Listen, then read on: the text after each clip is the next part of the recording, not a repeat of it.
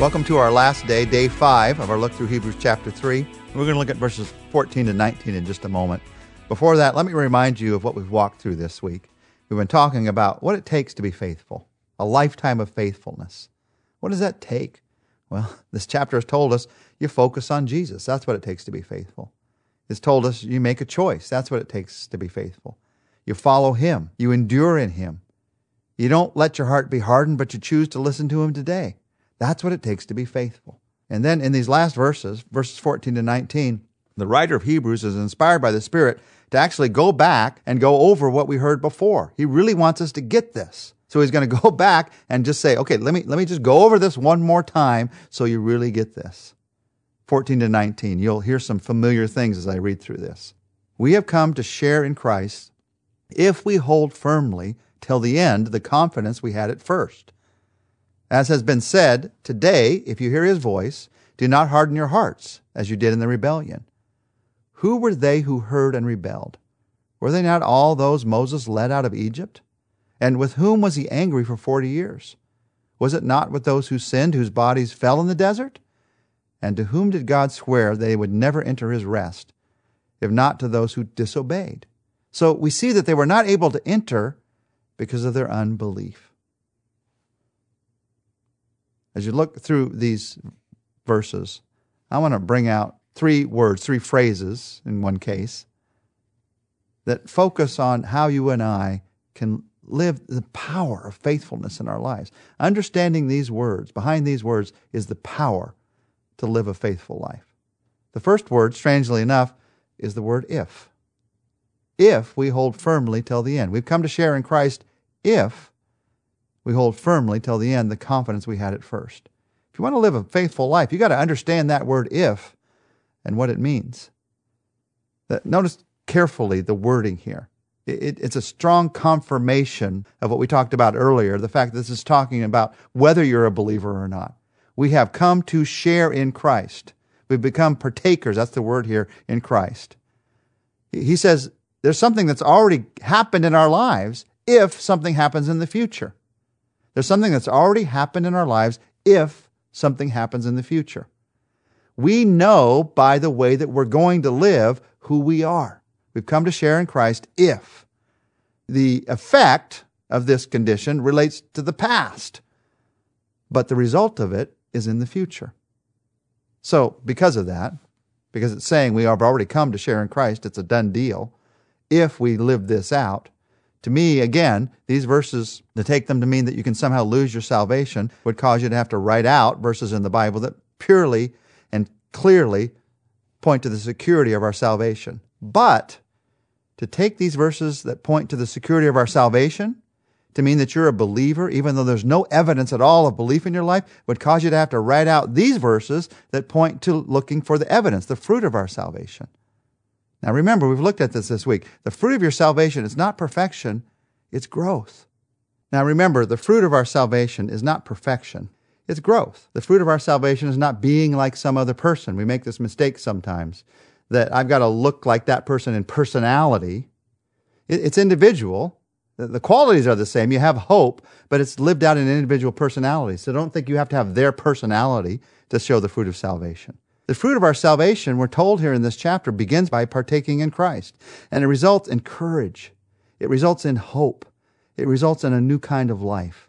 So when you understand this word if and what it means, and you rest in that and what it means, and you don't try to make the fruit of salvation work on your own, but you realize it all comes from Him, that gives you security. Gives you the kind of security to live for a lifetime of growth, a lifetime of faithfulness. A second phrase to understand to live out the power of faithfulness is the phrase harden your hearts. The truth of the matter is, you can fix your thoughts on Jesus or you can harden your heart against God. In life, it's pretty much one or the other. You cannot live outside one of those two choices. You can't live in between those two choices. It's one or the other. I either do what God is telling me to do or I don't do it and you think, well, I'm just waiting to do it. Well, then you've hardened your heart. That's what this is all about. If you don't do it today, if you say no to God today, that's a hardening of the heart of some kind. When we think about someone who's hardened their heart in the scriptures, if you're a student of the Old Testament, one of the first people that comes to mind is Pharaoh. how he hardened his heart against God, and because of that, all those plagues came against Egypt. And because of that, his whole army was doomed to destruction. But the Spirit of God here inspires the writer of Hebrews to turn to the people of God as an example of those who hardened their hearts, rather than the Pharaoh of Egypt, the people who rebelled in the desert. It's a great example of how a hardening of heart happens. They're set free from Egypt. They, they cross dry ground through the Red Sea. But once they get on the other side of the Red Sea, they're out in the desert. They have a time until they get to the promised land. And in that time in between, in that time when it's not all perfect, they start to grumble. They start to harden their hearts. It didn't happen all at once, it just happened day after day after day. One choice led to another choice, led to another choice. The grumbling led to more grumbling, led to dissatisfaction, and finally it led to accepting the report of the spies and saying, We won't go into the promised land. Well, here it is. You got one of two choices. Either you do what God says, you go into his promised land, or you live out here in the desert. There's no in between. That's what happens when you harden your heart. You realize there is no in between. One choice led to another choice, and a pattern was set in their lives that lasted for 40 years. It's an example, it's a, it's a very strong example to us of the truth that what you do today matters. Throughout Scripture, we're taught this important truth about our hearts. We're taught, and we'll see it again here in these verses, that our hearts are kept from hardening by listening. You want to not have a hard heart? You want to not be stubborn? Our hearts are kept from hardening by listening, by listening to God's word. If Pharaoh had listened to what God said through Moses, his heart wouldn't have been hardened. If the people of Israel had listened to what God was saying to them out in the desert, their heart wouldn't have been hardened. And these verses say, Today, if you hear his voice, if you hear his voice, listen. Don't harden your heart. Our hearts are kept from hardening by listening. Just like the arteries of your physical heart are kept from hardening by eating right, the arteries of your spiritual heart are kept from hardening by listening right. This tells us that what you do today matters. What you do about what you've heard from God today matters if you're going to live a lifetime of faithfulness. And that brings us to the third word for a lifetime of faithfulness. If, hardening of heart, third word is today. Today. Be faithful today. Because I just have to be honest with you at the end of this week of looking at faithfulness, faithfulness for a lifetime. The truth of the matter is, you can't be faithful for a lifetime because you're not living your whole lifetime today. The only way you can really be faithful now is by being faithful today. Faithfulness for a lifetime is built one day at a time. You can't live it all out now. You can't decide it all out now. All you can decide is to be faithful today. So, here in these verses, today, if you hear God's voice, don't harden your heart against Him. He says this twice in this one chapter, within just a few verses of each other. I'm thinking the Spirit of God is saying, don't miss this one. If you want to break through the familiar in your life, the comfortable in your life, if you want to break through a rebellion in your life, you've got to act today on what you hear. If I get a thought as I'm going through the day, if, if I get a thought as I'm sitting in church, if I get a thought as I'm listening to this, as I'm reading God's word, I choose to begin to act on it today. You may not be able to complete the action today, but you can begin to act on it today. And so you're reading God's word or you're listening to a message or you're just walking through your day and somehow the thought comes from God, I should really reconnect with my brother. I should reconnect with my family. I should really apologize for this. I should really begin to dream about this. I should begin to do something about that. I would strongly encourage you, not I, the scripture would strongly encourage you. The spirit would strongly encourage you. Do something about it today. If you wait until next year or next month or next week or even tomorrow, it becomes something in the past. It becomes less urgent and it often never gets done.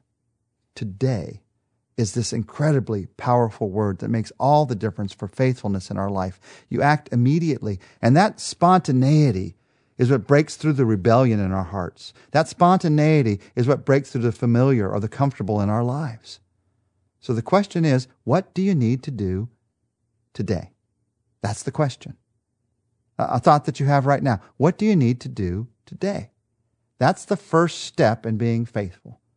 I hear from God. What do I need to do about it today?